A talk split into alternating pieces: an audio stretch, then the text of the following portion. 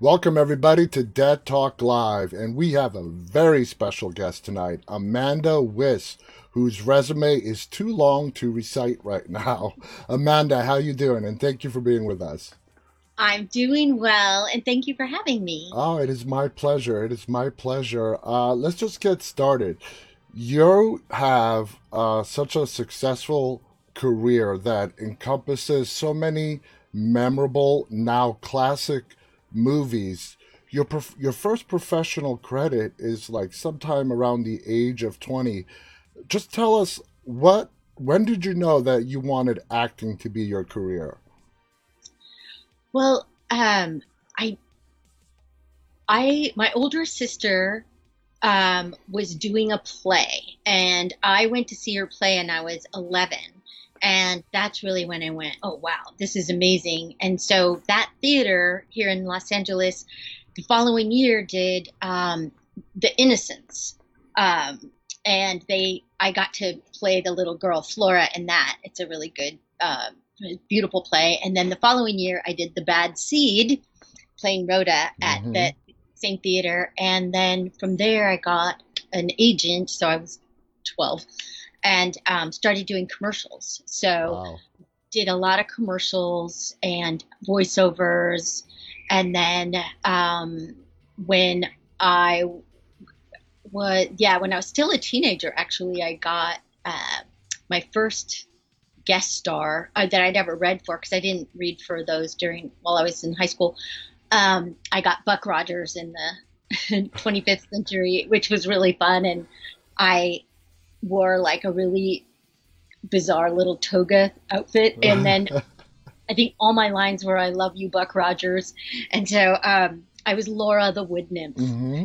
Then from there, I just started doing TV movies and lots of episodics, a ton of pilots that didn't go to TV series, much to my heartbreak. And then when I was still maybe by 20, I was in Fast Times at Ridgemont High. And we're actually going to get to that right now, because... So that's kind of the sequence of things. But so I kind of knew from theater, and then after high school, I went to drama school and studied stage, but then ended up not... I've only done one professional play, which was amazing because it was with Eva Marie Saint. But it just goes to show you that, theater school, workshops, it's good. It's a good tool to have, but sometimes it's not necessary. So let's go to what is your first feature film that's not made for TV, movie, or a TV series, and that is Fast Times at Ridgemont High, correct? Actually, there's I forgot one, and it's not a very good movie, but it's called Force Five, and it was directed by oh my gosh, I think I'm forgetting his name, Robert Clouse, who directed Enter the Dragon. Yeah. So I was super excited. I was still a teenager. It might have been like just the summer after high school, and it was bad. And another outfit that I basically was in a sheet shaped like a cult thing, like a little robe. I was like, what is it with people dressing me in sheets, whether it be a toga or a cult robe? So I did that one, and then I did Fast Times. All right. So Fast Times, you got the script, you audition. At the time, did you think this was going to be anything more than just another 80s teen movie that might have its little bit of a heyday, but just over time fade in the background, which it hasn't been, and it's become a classic? Yeah.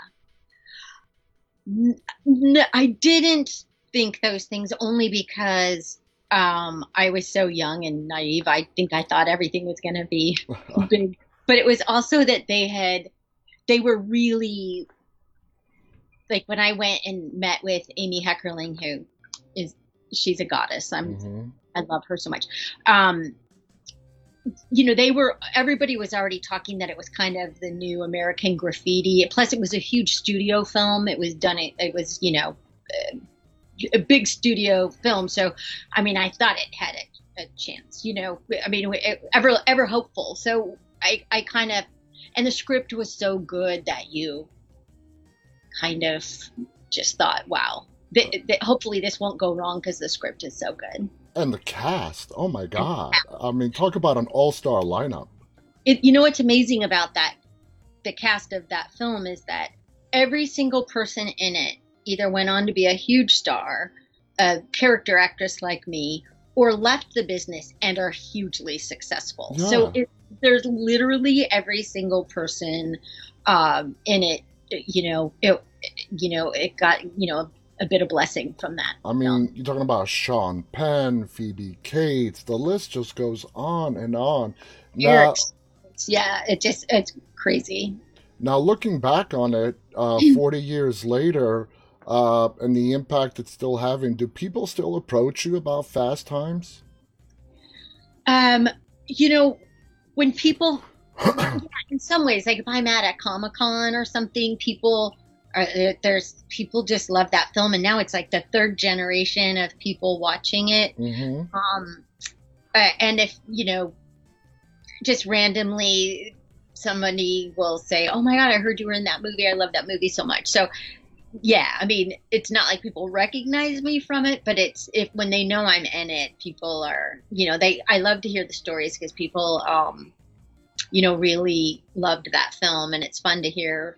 Now, looking back, after all this time and reflecting on the role of Lisa that you played at Ridgemont, what impact do you think that had on your career back then?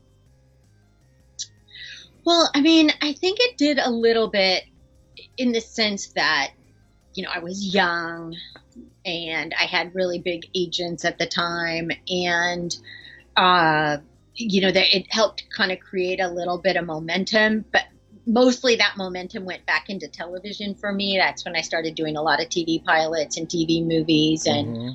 I think right after that, I did one of the highest rated TV movies ever at the time anyway, with Lonnie Anderson, called My Mother's Secret Life, and things like that, that movie had helped, make.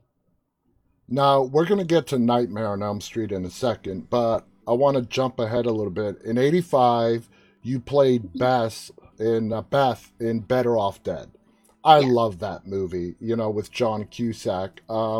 Your character played the typical 80s popular high school girl who was dating the popular high school guy, and you were the girl that John Cusack was pining over the whole movie till the very end.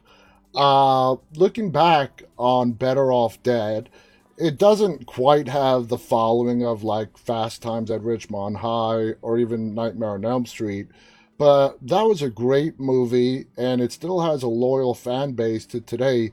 What was your experience like working on Better Off Dead? Oh my gosh. Okay. Well, first I wanted to address a couple things you said.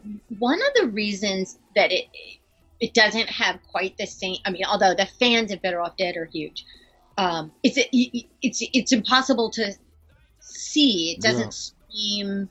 It's not on demand. Somewhere in the shuffles of studios selling each other, that's a shame. Got lost in a vault somewhere.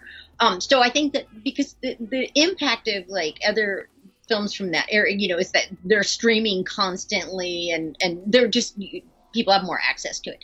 But the fun thing about doing that movie was in the same like 9 months, I did Nightmare on Elm Street at the end of summer. I did Better Off Dead from fall. And then then the next January I left to do Silverado. So it was a pretty big spree. But Better Off Dead, we're all still friends. It was so much fun. All we did was laugh, and we'd go at night and do we were shooting at this resort in Utah, and we were like kind of the only people there, and so there was a place called the Tram Bar. We'd go, we'd have our dinner, we'd dance all night, and then we'd wake up in the morning and just laugh all day. And Curtis Armstrong and John and Aaron Dozier, the three guys, were so flippin' funny together constantly. Like we were like in tears laughing the entire time, which, by the way, rarely ever happens where you have, where you're laughing all the time on a set. It's usually tense and people are fighting. That's not true, but it was so much fun. It was so much fun, and I just love that movie. It's such a fun movie. Now, you know, you said Fast Times was a big studio film. What was Better Off Dead the same, or was that a smaller scale? It was a little bit smaller scale, but it was still a studio film. So it had a lot of, you know, people, you know, it had a lot of people behind it. So yeah, it wasn't a little indie by any stretch of the imagination. And, but it's just gotten lost in the shuffle. In fact, I asked the director, Savage Steve, who I love, and now I can't remember what he told me, because it gets mixed. Yeah, I tell you, with the legal rights, it's a shame in my mind that it is lost in the shuffle, and today's generation doesn't have access to it, such as other movies. Because I'm sure if access to it was available as some other 80s films, it would regain a whole new generation of followers. I think so. At Comic-Cons, when people come up, because they tend to come up for Better Off Dead, Fast Times, Nightmare, and then The Highlander, because I was on that series. Mm-hmm. And the people that own Better Off Dead, you know, the DVD of it or whatever, like they've passed it down, like from people my age to their kids to their kids, and it's really extraordinary. And people love it, and they're like, my kid's finally old enough to see this movie, and so I love it. I mean, it's just, people have such great stories, especially Better Off Dead. Like, families seem to watch that at Christmas time together, and it's kind of neat to know that you're a part of people's celebration. And you know that, you know, the 80s is sort of repeating itself today, especially when it comes to like fashion. The 80s style is back in fashion. Oh, I know. In my opinion, a movie like Better Off Dead would be very relevant in today's world about what high schoolers have to deal with. Do you agree with that? I do. I think Fast Times is still relevant. Mm-hmm. I think, I do. I think Better Off Dead really, in a way, without social media, it was pre-cell phones and all that, obviously, but how hard it is to grow up, how hard it is to be a teen, how hard it is, you know, to find yourself and build your self-confidence and all those things when things aren't. Oh, you froze. You still there? Okay, we lost you there for a second. We got you back. Oh, I'm sorry. Okay, no, Savage Steve Holland is a genius. Yeah, I love. He just wrote a great script. And it was a great script, and I'm going to say it again. It's a shame that movie is lost somewhere in the vault, and it's not being distributed today. Now, looking at your resume, I mean, like you said, in the 80s, it was like one role after the other. You are a really hot commodity. Being so young, did that put you in, I'm trying to find the right word, give you a false sense of security, maybe, that it's always going to be that way? Not that it wasn't. You went on to have a very successful career, but man, in the 80s, it's just one thing after the other for you. Yeah, I do think that there was a part of me that thought, this is great, like, this is, you know, this is how it's always going to be, which it wasn't. I've had some really lean years as far as getting the roles I wanted, or, you know, or I go through a streak where I test for a million things and don't get any of them. And it's always cyclical. But yes, I was a little bit where other friends of mine were struggling and things were just really happening for me. I thought that, not in an arrogant way, but I thought, I've built this and it will sustain itself. But the business is mercurial, and it doesn't always work out that way. Exactly. So you get casted as Tina on Nightmare on Elm Street. Tell us, how did the role of Tina come your way? Did your agent just, you know, tell you to audition, get you the script? How did it come your way? Yes, I was sent the script by my agent, and all the girls read for the role of Nancy. Mm-hmm. And so I read the script, and I hadn't really ever seen a horror film or anything. I not for any reason other than they just weren't around me. And I'd seen some old black and white ones, but I'd read a lot of horror books. Mm-hmm. I really liked reading it. But anyway, so I went and met with Wes Craven, who was lovely, and we talked about horror, novels that we'd both read and stuff, because the script for Nightmare on Elm Street, I remember telling him, Wes, that I thought it read like a really good horror novel, because it was just written so beautifully. He's such a good storyteller, mm-hmm. and really understood that age group that he was writing for, because he had daughters that mm-hmm. age. And so I read for Nancy, and then I get a call back, and it's for Tina. And I'm like, wait, what? And so I go back in for my callback, and it was Heather, Johnny, Nick, and me, and he had us all just read together and then told us that we had the part in the room, which never happens. Yeah, that's the first time I've ever heard that. Yeah. So he just kind of knew, like he had gone through the tapes, and I don't know, maybe he watched them with his kids, or I'm not even sure. He just like was really sure about what he was looking for in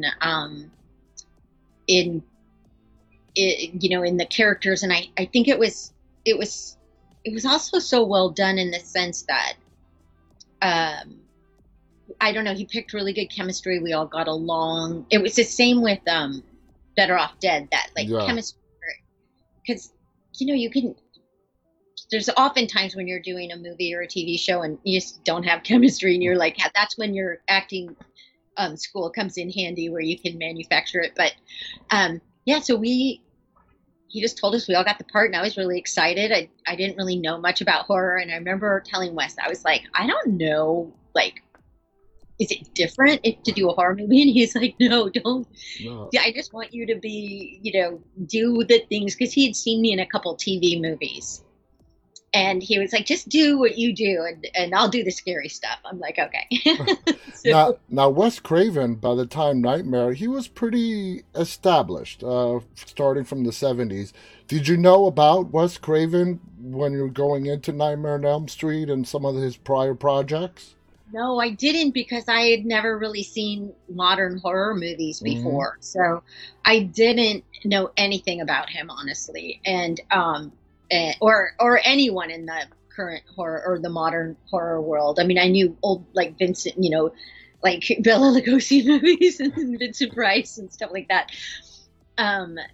So I got to just have a relationship with Wes just fresh, just as an actor and a director, because I was just excited. He was so kind and funny, and maybe that helped. I bet you that kind of helped, and the intimidation factor wasn't there for you.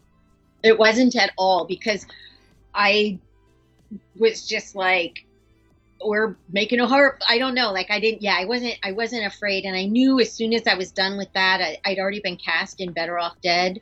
So I was also kind of half thinking about like, oh my gosh, I need to finish this. And then I have like a week to get to Utah. You know what I mean? So yeah. I was like, right. So now a lot of people have forgotten that Johnny Depp was in A Nightmare on Elm Street. That's just one of, new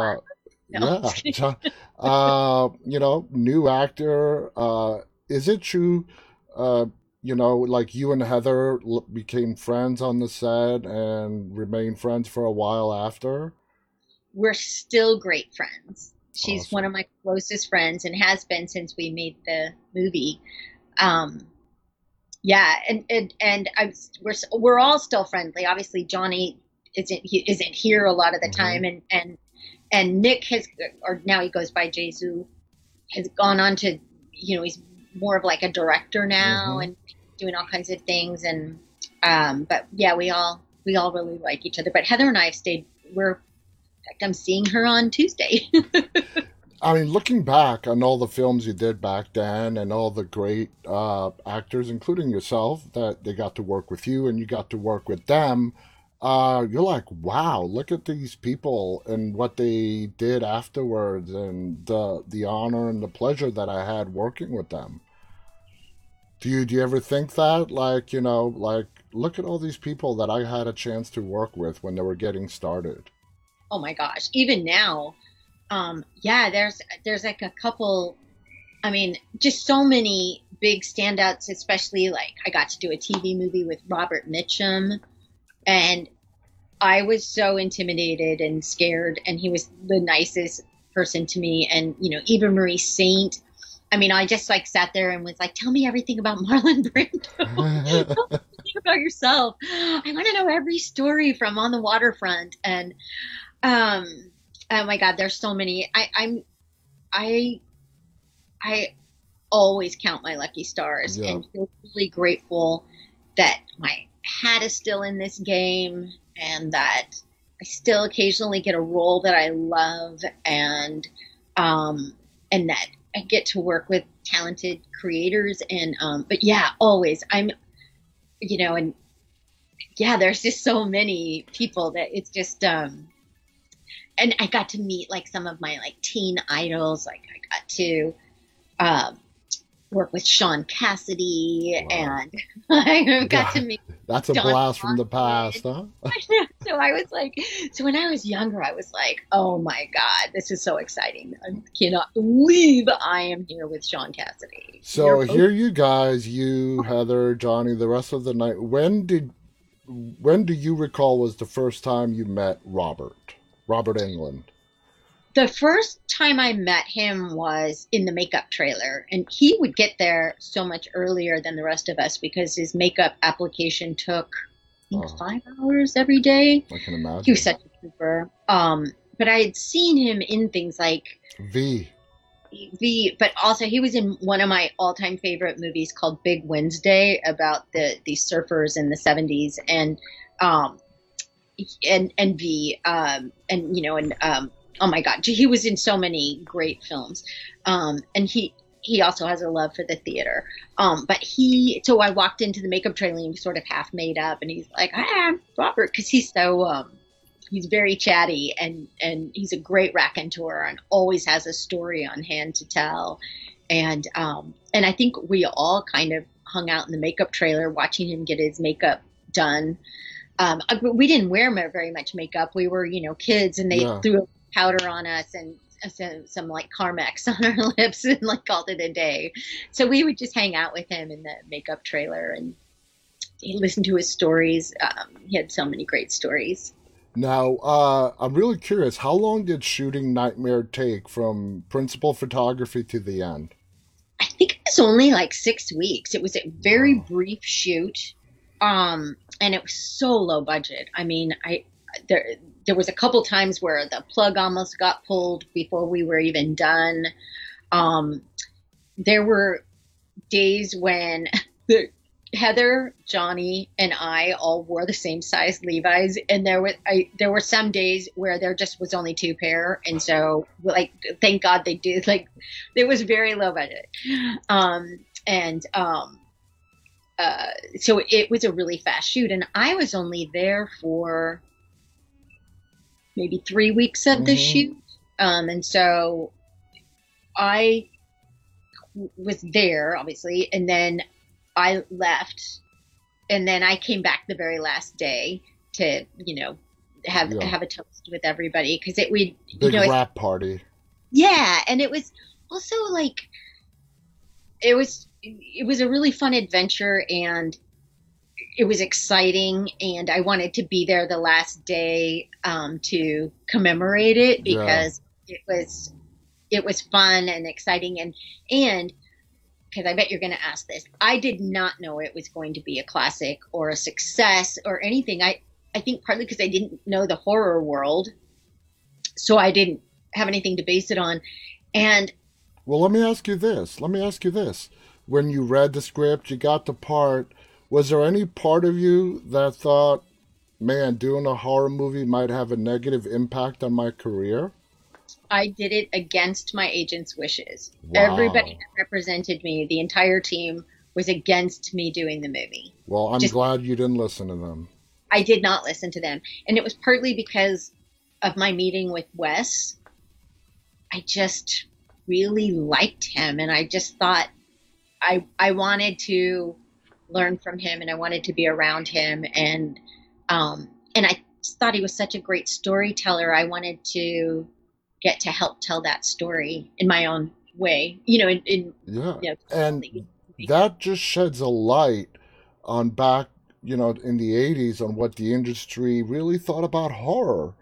Yeah. And how, you know, agents, managers, publicists were trying to protect their clients from what they thought was taking a wrong turn in their career.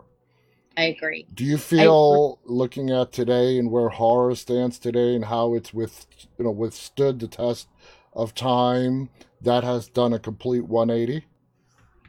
Well, I do. I mean, now it's like major, like, you know, any good role that I would want to play in a horror film is now being played by like a AAA list movie star. Yeah. So you go, oh, okay. So everybody just knows where the money is now. I don't know that they have a love for it, but they certainly know it's a lucrative thing to be in that keeps, I think it keeps actors relevant, and, you know, studios are making a ton of money off of everybody, off the work of all the horror people up until now. It's one of the top genres right now. I believe it's at its height. Now, Tina, your character on Nightmare on Elm Street, I believe is Freddy Krueger's first on-screen kill. Did you know that?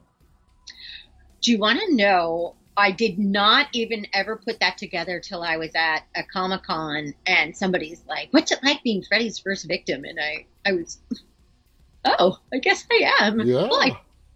Well, the best went first. I mean, we all know how this franchise has become, you know, to call it a hit would be an understatement. It's become a classic would be an understatement. Looking back, how does it feel to have that distinction, being Freddy Krueger's first on-screen victim? Well, I don't really think about it like that, really, but I do think about how lucky and blessed I am that I'm in I got to be a part of such an iconic story that people love so much, and that somebody was saying about the first victim, Freddy's first victim, and I was like, well, technically, I'm the first person to fight Freddy. Mm-hmm. And the thing that Tina did, that she literally fought him for 14 minutes. And that's got to be the longest fight scene ever in a movie. And but it was neat. Like, there's cool things have happened. Like, there was a picture of Wes and me hanging in the Directors Guild in Los Angeles in their lobby, this huge thing of us for years. It was amazing. And that's just amazing. And then the other thing was Robert told me that he was at maybe it was the Venice Film Festival. It was some big film festival. And there was a huge poster of me in the body bag. Yeah. Like, it was like 3 stories tall. Randomly there, like the movie wasn't, and Robert was like, guess where you were, and sent me a picture. I'm like, oh my gosh, well, I finally made it to the Venice Film Festival. So filming is done, now it comes time for the release. What were your emotions when this thing was about to hit the theaters? I mean, I was excited for it. Like, I couldn't wait to see it, and this is a true story, and it's funny, is that I was late to the cast and crew screening, and the fire marshal wouldn't let me in because it was too crowded. And I'm like, but I'm in the, and he's like, sorry, you can't come in. Oh, man. And then I went to Westwood to see it opening weekend, and it was sold out. And then I went the next night, and it was sold out. And I finally went, screw it, I'm never going to see this movie on the thing. And so I didn't see it until Wes gave me a VHS copy of it. Oh my God. That's a shame you didn't get to see it for the first time in a theater. Now, at which point did you realize that this thing was on a trajectory that nobody guessed? It was about a year or so after it went out on VHS. There were things, sorry, there's like, appears to be a dog fight outside my window.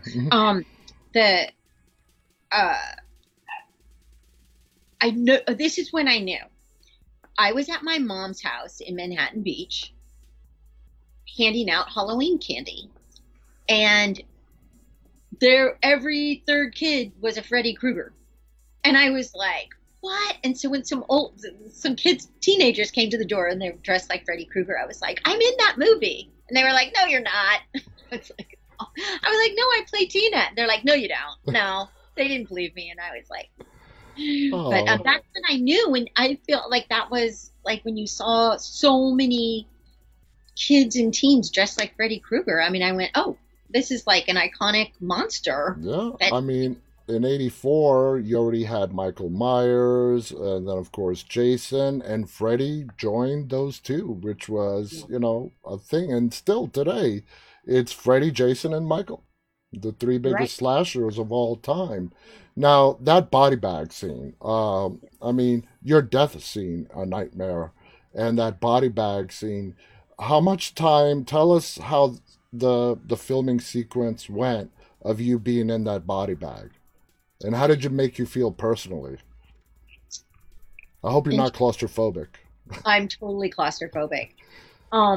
It was really terrifying. I mean, but in the respect that we're making a movie, not terrifying like I'm doing something heroic or something. But it was a low budget, so it was a real body bag. So there was no like inside zipper or anything, and they just like poked a few pinholes in it, and then Wes would be like, hold your breath. And I was like, oh my God. And I was like, who's going to let me out of this if I panic? And I know. They were like, oh, there's, whatever, George in the corner, or he'll just yell, he'll come get you.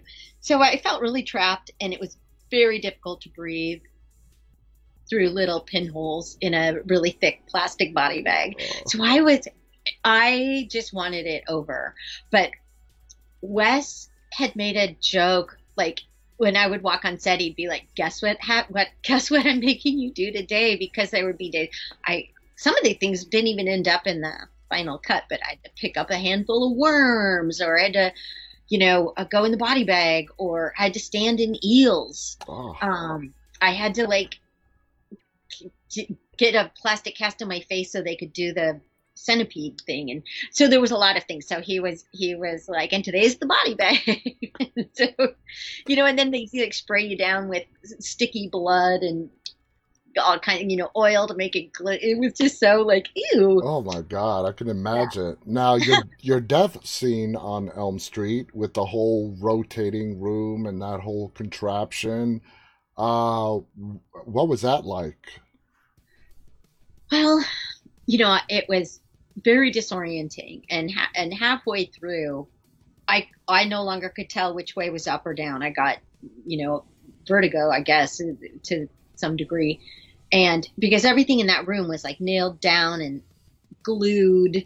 So it was like a box built in a soundstage, and literally like people were outside cranking it around.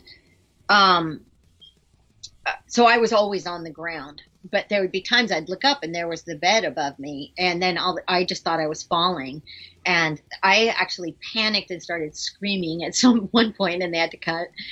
And Wes came in and stuck his head through the window, and he's like, "See, you're on the ground. I'm standing." And so he started to talk to me, and then he went, and I'd already been in the room for like a half hour while it was going around, and he all of a sudden stopped and went, "Oh my God, this is awful. I'm so disoriented. I can't believe I'm doing this to this girl." So like he goes back out, and we practiced it a lot because it was low budget. There was only one room. We're putting this staining blood stuff. I mean, I think there's better blood now than there was back then. So we couldn't really make any mistakes. Like I had to make it look like I was being dragged, and we really worked on my athletic ability to make that happen. And, and how to fall into each corner. And because once we got blood on the walls, we kind of had to just keep going. So it was a lot of pressure for me, because I was just like, all right, this is where all my training comes in. We've rehearsed it. I know it was like choreographing a dance routine, really. And so we did it, and when we were done, I felt like we'd made something really cool. Like when I got out of the room and was able to get my bearings again, like I just went, and the crew, everybody was really silent. Mm-hmm. Just like when people go, oh, that was eerie or terrifying or something. So I felt really proud of the work that Wes helped me do. Yeah, and that's my next question. Considering how low budget Nightmare on Elm Street was, were you impressed with Wes's innovation to come up with something like that? Very much so. And he was like that with everything. I think in all of his films, although I obviously went on to do bigger budgeted films after that. I think partly he's so smart. I mean, he was a professor and he, a writer, and he's so smart and well-spoken that I just think he was so smart. His ability to problem solve and create was, unparalleled in many ways. And so, yeah, I think it was impressive. And then also, with Bob Shea was such a, we're going to get this done, we're going to make this happen. And, they were like selling it out of the trunk of his car, because it's what made New Line, but New Line Cinema wasn't, it could have been, Bob's basement. You know what I mean? Like, it turned into, they call it the house that Freddy built. Because now you've had a chance to work with so many great directors. When it comes to innovation, where would you put like Wes Craven in that list? Was he, very innovative compared to others we see on top of the list? I'd say he's definitely way up there, like with maybe like Lawrence Kasdan and those other like really brilliant writer directors that have created such classic films. I mean, I'm drawing a blank on directors' names, but I would say Wes should and does, I'm sure, live in the top 10 of those kind of just innovative. Yeah. The thing that he did interesting, in my opinion, also with Nightmare on Elm Street, is I don't know where, I think I was at a Comic-Con and I was kind of listening to somebody's panel, and I think it was somebody from Blumhouse said that all great horror is intrinsically sad. And that's a great horror. Like you can make any kind of horror movie you want. And Wes is really, when you break Nightmare on Elm Street down, it's about latchkey kids. Mm-hmm. We filmed that was like the first generation of divorce in the U.S. because people didn't used to get divorced en masse, and so he was really making a commentary on that. This isn't my opinion; he actually said those things. Mm-hmm. So it was like his commentary on, and I believe he was going through a divorce or had just gone through a divorce, of like how that harms children, and and their how children could be so afraid. It's almost like a metaphor or something. So I think that also Nightmare on Elm Street is very sad, really. Like when you watch it, it's just sad. It's sad. All these kids are like lost and all they have is each other and nobody believes them. And they're dying for the sins of their parents. Yes. Yeah. That is very sad. Now, the same year you did the movie, you did some video shorts with, Freddy Krueger. How did that come about? Wait, what video shorts? Wait. Well, they're listed here. In fact, I've never heard of them until I started researching this. On Nightmare on Elm Street, alternate endings, happy ending and Freddy ending. Oh, those are, okay. That was because I was like, wait a minute, what did I do? Those were shot when we were filming Nightmare on Elm Street. Wes shot 3 or 4 different endings. Okay. And he, and I think Robert has told me this. I believe Wes and Bob Shea didn't agree on the ending. And now I can't remember who wanted what. And I'm not sure that I can't remember maybe Wes won out and that is the ending he wanted. But one of them didn't want the ending that was ultimate. Yeah. Because there was one like where I can't even remember what they are, but they're alternate endings. Okay. And yeah, and so and I remember when we were filming them that also we didn't know which one they were going to pick. So it was kind of fun. So we couldn't, even if we wanted to, we couldn't give away the ending of the movie because we didn't know. Now, after doing A Nightmare on Elm Street, did your view on horror change and you decided to do more horror? You have a very nice spectrum of roles. You have done a little bit of everything. Yeah. Did Nightmare on Elm Street change your view on doing horror going forward? Yeah, and you want to know, I've literally never been offered another great role like that in a horror film. I've done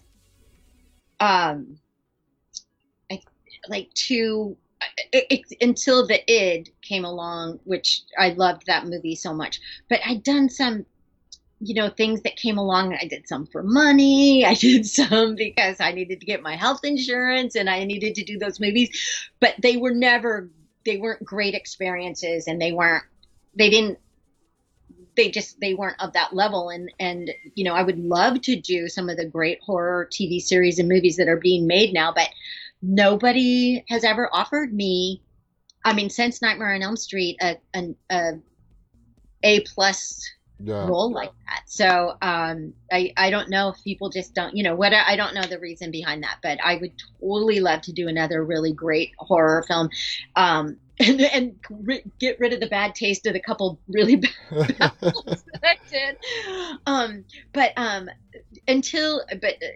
In 2015, I think it was, I did a movie called The Id, which was another low budget movie, but it was just such a great role and a good, another horror film that was intrinsically sad, and it was a commentary on caretakers and how hard it is, adults taking care of their parents when they're ailing and stuff. And it was really good. And, but that's it. Those are the two that have ever come my way that,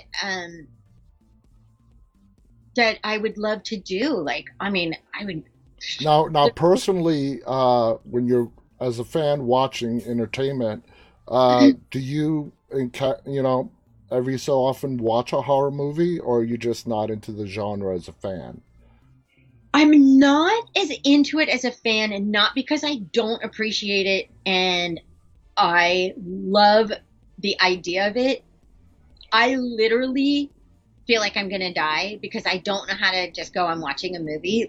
I get so scared that I'm too scared, and that if I was ever going to make a short film, or because I don't know how to make it, it's not enough of a story for a film, but of how I would about somebody just dying because they're so scared watching a horror film. Yeah. That's what happens to me when I watch them, where Heather and Robert are like, oh man, look at how they did that. Oh, that looks cool. Well, literally, okay, true story.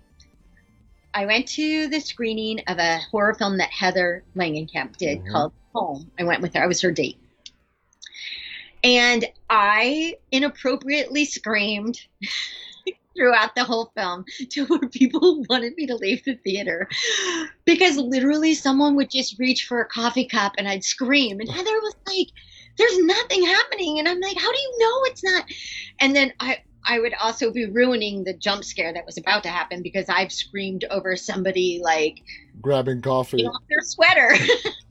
Just everything scares me. And so I'm horrible to go to a horror movie with. And because I have seen a few, I saw the remake of Friday the 13th with Heather. She always drags me.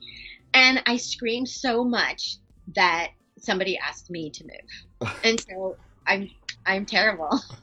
I'm just too scared. I'm going to have a heart attack watching them. Oh my God. That's a funny story. I literally screamed so inappropriately at all the where people are like, and then people jump because they think something happened. And then they're like, she was just getting her coffee cup. Anyway. What is, from doing Nightmare and doing a horror movie, was there any takeaways that you got from shooting a horror film that you brought forward into some of your other characters? Well, there's a couple things. I learned a couple, it's not tricks, but things that help tell a scary story. Like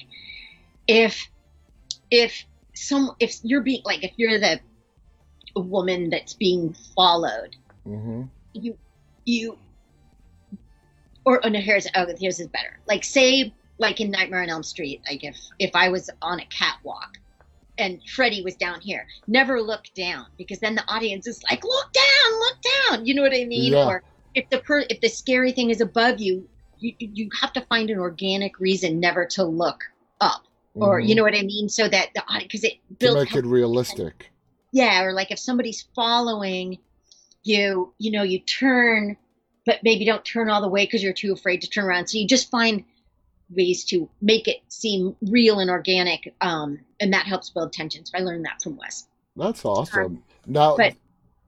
But I was going to say, but what it reinforced in me as an actor, like, to just try to be as truthful as possible, because I think the raw truth in, say, in Nightmare on Elm Street or in The Id, which is what, like, kind of more my modern version of mm-hmm. almost like Tina,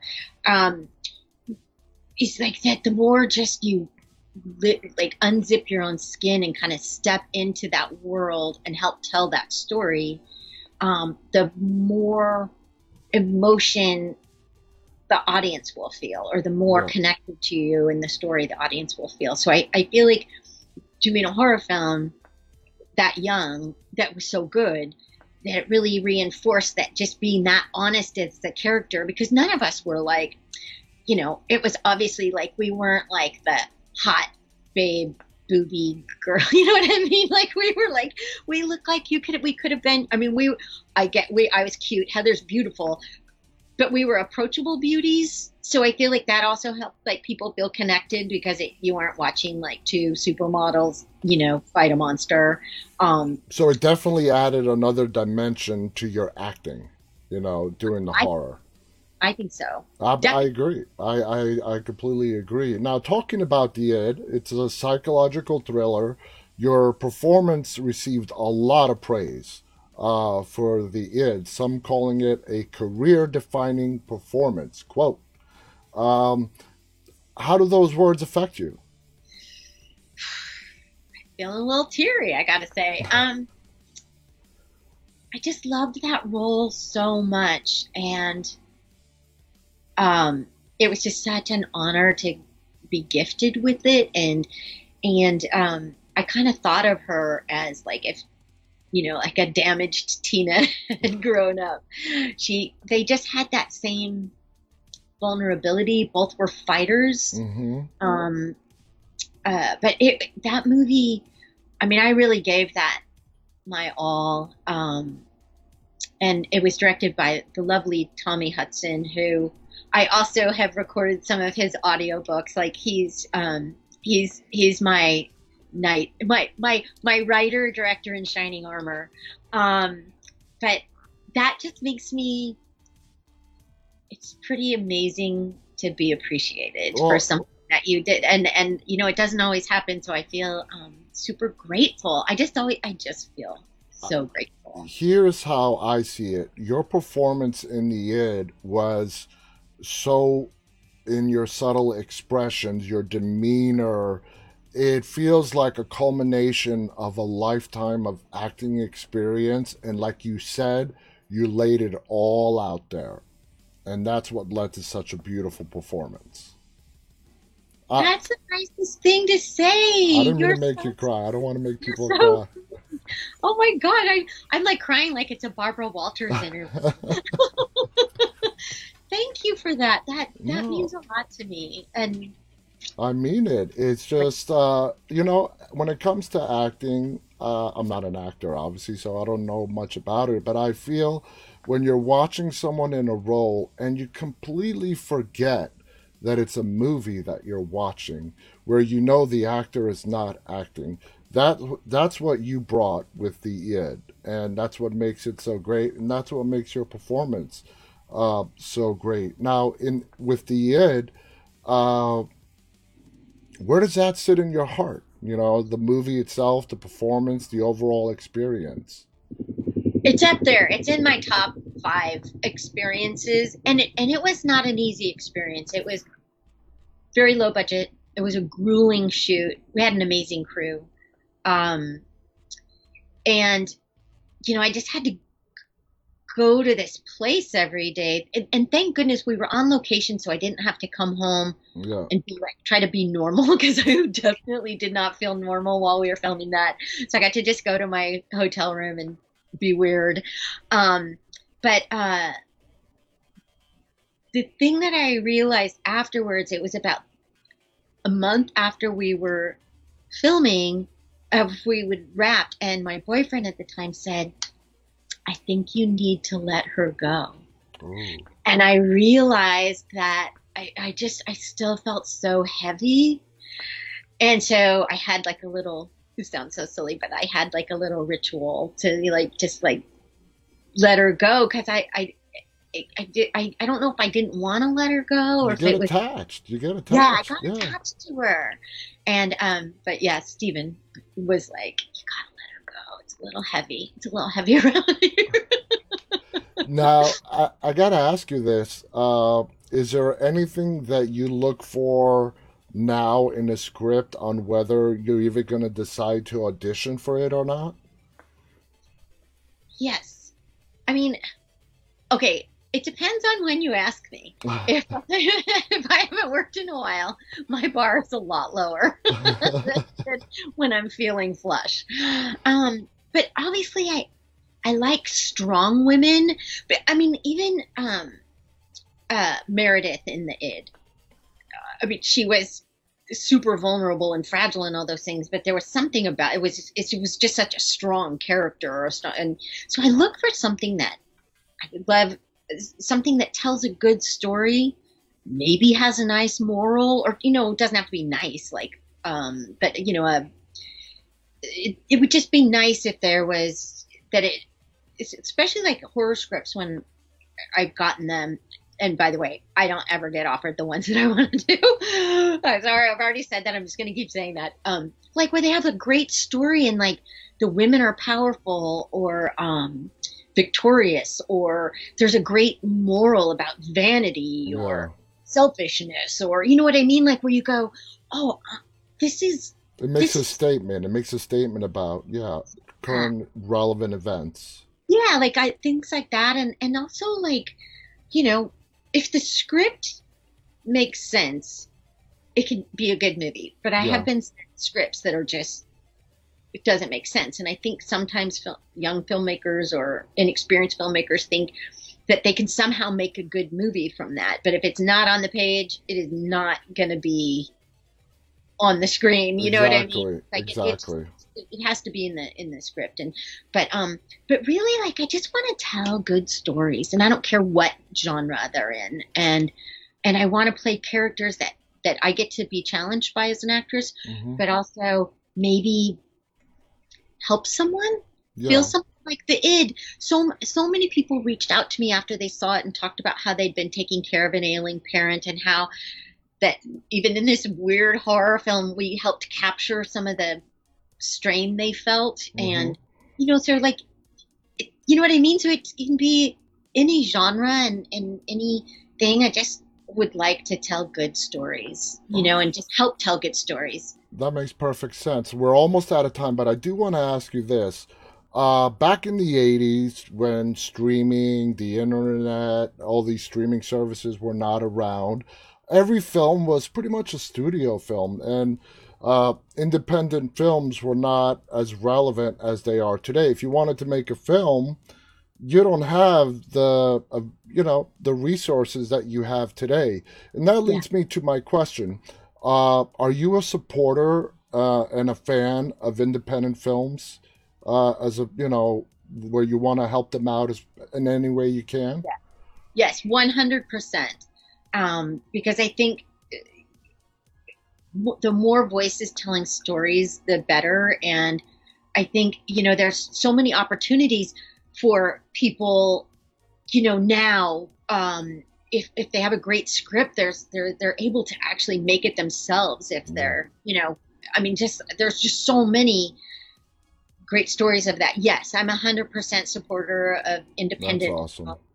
And I'm a fan of independent films and independent filmmakers. I just kind of like that kind of I don't know. It just, I got to do like, which it came out at the beginning of quarantine. I did a Western year before last. That was a little indie that turned out it was like in the top 10 on Netflix for like a month. And he, Justin Lee, who wrote and directed that, is making really cool indie films. I've done two of his, and I'm super grateful that I get to work with creators like that like can make things like, and being innovative with no money and getting really good actors together. And I just, you know, you go, wow, this is cool. I'm so excited to be a part of that.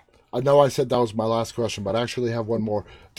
Are you still doing conventions and appearances and whatnot, or has that stopped? I haven't done any since 2019. Well, because of COVID, obviously. Yeah. And I know that a lot of people have been going to them. I just, I haven't. But I'm hoping to go maybe next year, because I really